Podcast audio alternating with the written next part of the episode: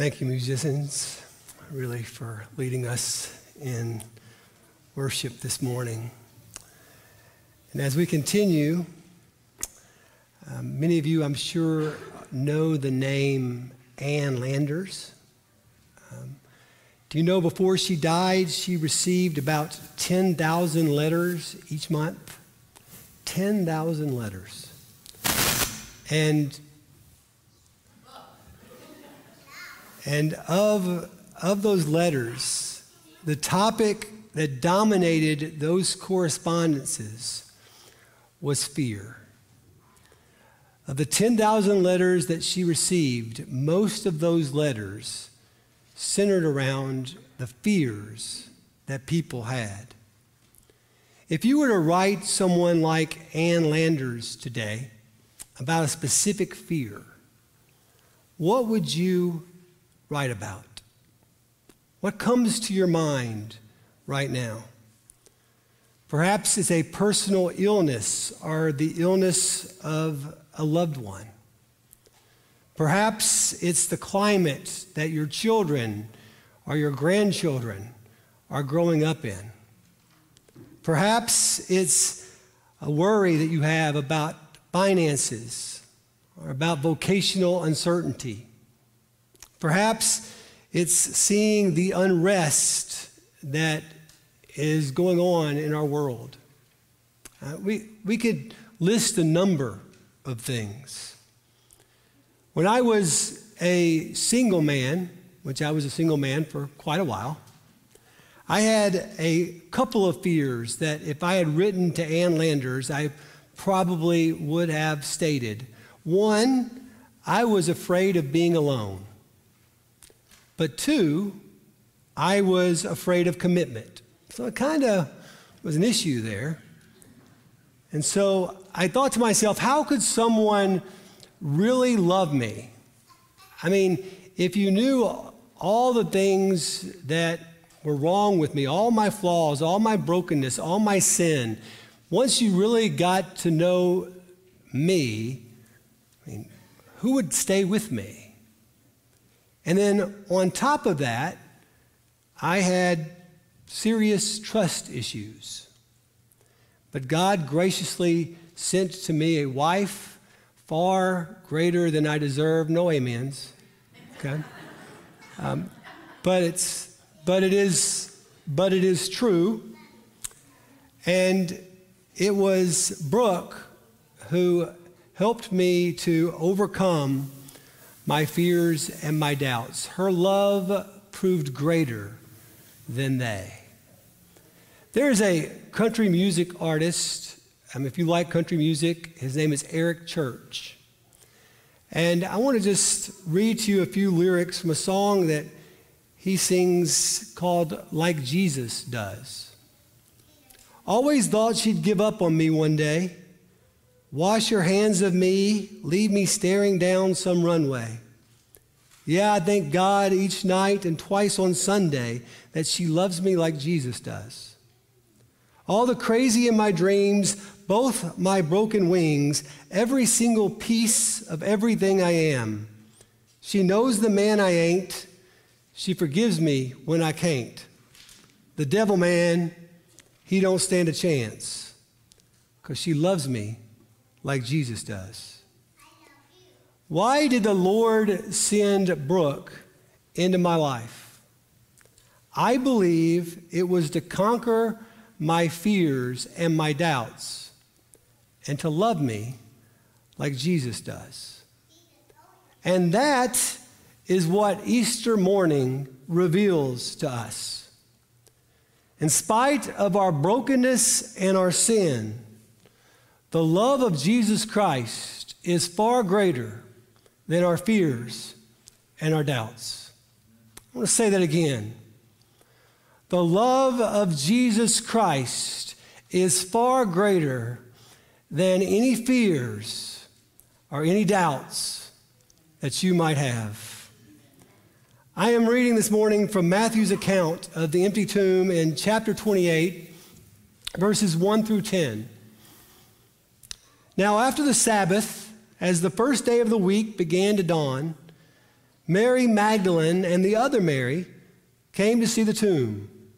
And behold, there was a great earthquake, for an angel of the Lord descended from heaven and came and rolled back the stone from the door and sat on it. His countenance was like lightning, his clothing as white as snow, and the guards shook for fear of him and became like dead men.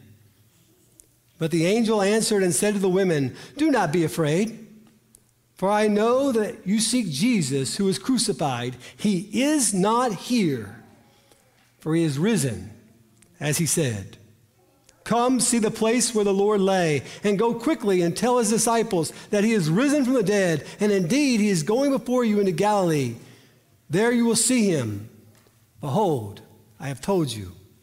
So they went out quickly from the tomb with fear and great joy, and ran to bring his disciples word. And as they went to tell his disciples, behold, Jesus met them, saying, Rejoice. So they came and held him by the feet and worshiped him. Then Jesus said to them, Do not be afraid. Go and tell my brethren to go to Galilee, and there they will see me. I don't know if you noticed as I was reading that text, but four times in it, the word fear are afraid appears. At verses 4 and 5, at verse 8, and at verse 10. In fact, as odd as it may sound, fear dictates many of the emotions on Resurrection Sunday. We first encounter the fear of the Roman soldiers who were standing guard at the tomb. These are no wimps, mind you.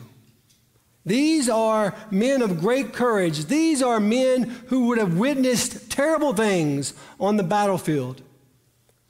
Yet the ground that quaked and the light that shone before them terrified them. It shook them to the very core of their being. And this marks a significant reversal of events. Because here we find the guards who were ordered to watch over the dead body of Jesus, now they appear as dead men. And Jesus, the one who had been declared dead, was now alive.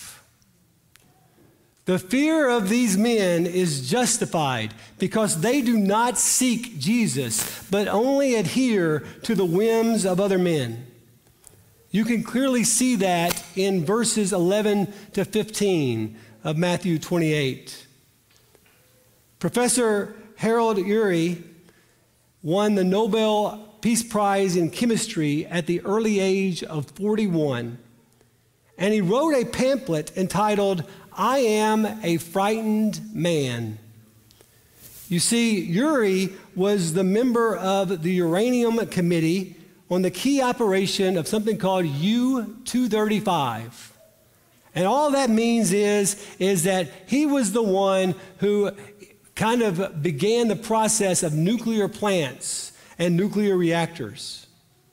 Urey said, I write to frighten you. I am a frightened man myself. All the scientists I know are frightened, frightened for their lives, and frightened for your life. Resurrection Sunday actually carries that weight with it. Because everyone who does not seek after Christ should be frightened. If you do not seek after the risen Lord, you should be afraid. Do you know in Africa each morning that a gazelle wakes up knowing that he must be faster than the fastest lion or he's going to be lunch? And each morning in Africa, a lion wakes up knowing that he's got to be faster than the slowest gazelle Otherwise, he won't have lunch. The point is, is when the sun comes up, It matters not if you are a powerless gazelle or if you are a powerful lion. You best be running. Charles Spurgeon puts it like this If you are not seeking the Lord, the devil is seeking you. If you are not seeking the Lord, death and judgment are on your heels. Who or what are you seeking today? It is the most important question you will ever be asked. It is the most important question you will ever answer. You had best be running after Jesus. We will either be left as dead men, or we will seek the risen light of the world who pierces the grave's darkness. Notice that while the angel does not even address the fear of the soldiers, he tells the women who come seeking after Jesus, Do not be afraid. And there it is, plain and simple. If you seek Christ, you need not fear. If you seek Jesus, you need not be afraid. In Matthew 7, verses 7 and 8, Jesus says, Ask and it will be given to you. Seek, you will find. Knock, it will be opened to you, for everyone who asks receives, and he who seeks finds, and to him who knocks, it will be opened. And yet, do you not find it interesting that the text informs us that the women feared twice? They still feared. First, they fear when they see the angel in verse 5. That's not uncommon. In the biblical record, when people encountered angels, often fear followed that encounter. But the stone had been rolled away, not so that Jesus could exit, but so that Jesus' followers could enter. And then the women fear a second time. After they leave the empty tomb, they worried that someone had taken the body of Christ to some other location they did not know. They questioned the angel's report and whether or not it could be true. Such a spirit of doubt was not unique to these women who first viewed the empty tomb. Doubt marked the 11 remaining disciples as well. We read in Matthew 28 16 to 17, then the 11 disciples went away into Galilee to the mountain which Jesus had appointed for them. When they saw him, they worshiped him, but some doubted. Jesus had told the disciples time and time again that his purpose was to die in order to rise, but they failed to fully comprehend what he was teaching. And even now, they failed to understand. In this account from Matthew's gospel, while the women encountered Christ's empty tomb, where were his disciples? They were hidden up in an upper room. And why were they hiding? I mean, I, I think we can, can deduce that they were afraid of several things. In fact, if the disciples could only use punctuation marks to describe how they were feeling on Easter, perhaps they would have first used a period. A period to mark the end of their expectations. Jesus was now dead and buried. It was a stated fact. And so, as a result, they feared that the authorities might come after them to kill them, just as they had killed Christ. The disciples probably also feared that in following after Jesus, they followed out of ignorance the one that they had called Messiah after all. had been crucified.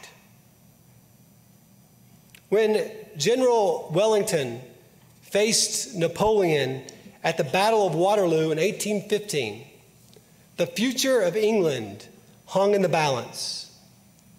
At the time, the people of England, you know, they depended on a system of handheld flags to find out how the battle was going.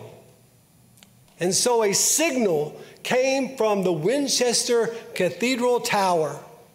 Late in the day, it flashed the signal Wellington defeated. And just at that time, in England, fog is not uncommon, and fog appeared thick across the waters. And those two words, Wellington defeated, quickly spread across the land. But only three hours later, the fog lifted, and the signal actually read Wellington defeated the enemy. On Easter morning, a fog finally lifted. News comes to the Lord's disciples of an empty tomb. Only for them, at that moment, it appears the punctuation mark shifted from a period to a question mark. Could it really be true? And if it were true, would the relationship that Jesus had with them ever be the same. I mean, look at Luke 24, verse 11 sometimes, and just see the doubt. You know, everybody always talks about Thomas, but they all doubted. We just give more attention to Thomas. And then, if you look to John chapter 21, don't you see the questions that Peter would have had? Could Jesus really forgive me? Could he still love me after all that I have done? In the same way as Jesus' closest disciples, if you are anything like me, you still have fears. And perhaps sometimes you still have doubts. They worshiped, but some doubted. And so, perhaps like the disciples, some of us go into hiding. In 1944, when the tides of World War II were clearly shifting towards the Allies, a Japanese soldier named Shoichi Yoko fled to the island of Guam, and there he lived in a cave. Fearing for his life, this man stayed hidden for 28 years in a jungle cave.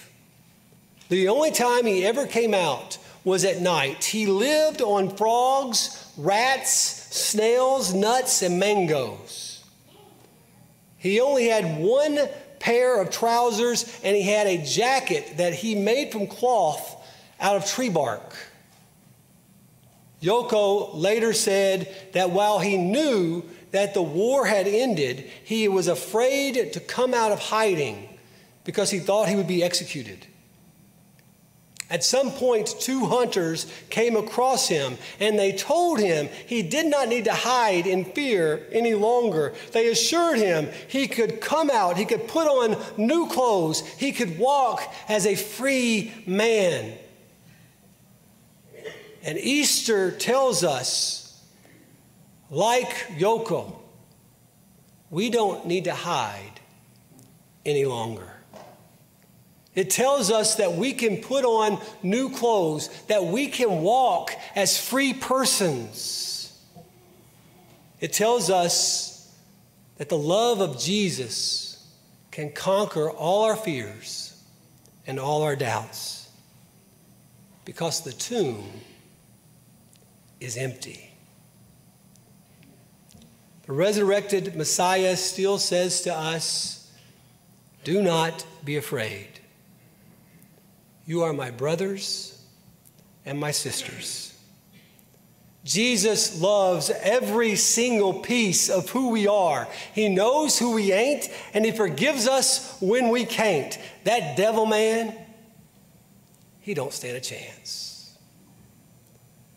Now, the, truth is, is, I do. I thank God each day and twice on Sunday that Brooke loves me like Jesus does. Her love definitely alleviated all my fears. She enabled me to actually commit myself to something.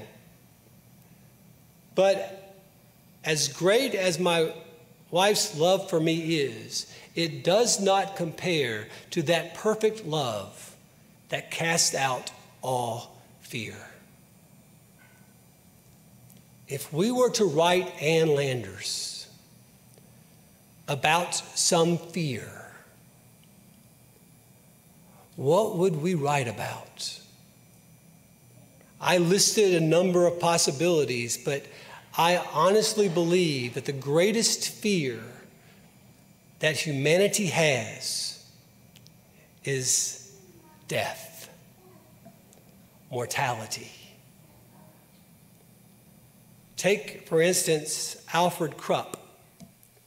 He was a German inventor in the 1800s and the largest military arms manufacturer of his era. It is said of Krupp that he dreaded the thought of death so much that he refused to forgive anyone who even spoke about it in his presence. On one particular instance, they had a relative of his wife come to visit, and during that relative's stay, um, she died suddenly and unexpectedly. It freaked Krupp out. He was terrified. This woman had died in his home and he fled in terror. His wife went and found him and tried to speak sense into him and said, Why are you acting so foolishly? And you want to know what Krupp did? He left his wife and never spoke to her again. The man was terrified of death. So much so, even that as it came near the end of his life, he went to his doctor and he offered his doctor what would amount to $1 million in today's currency if his doctor would just give him 10 more years of life. No medical doctor could ever do that. And Krupp died a terrified, frightened man. Unlike Krupp, I want to tell you today do not be afraid. Seek after the crucified Christ, who is not dead but who is risen. He is risen. He is risen indeed. And that is the reality which causes the punctuation marks to change.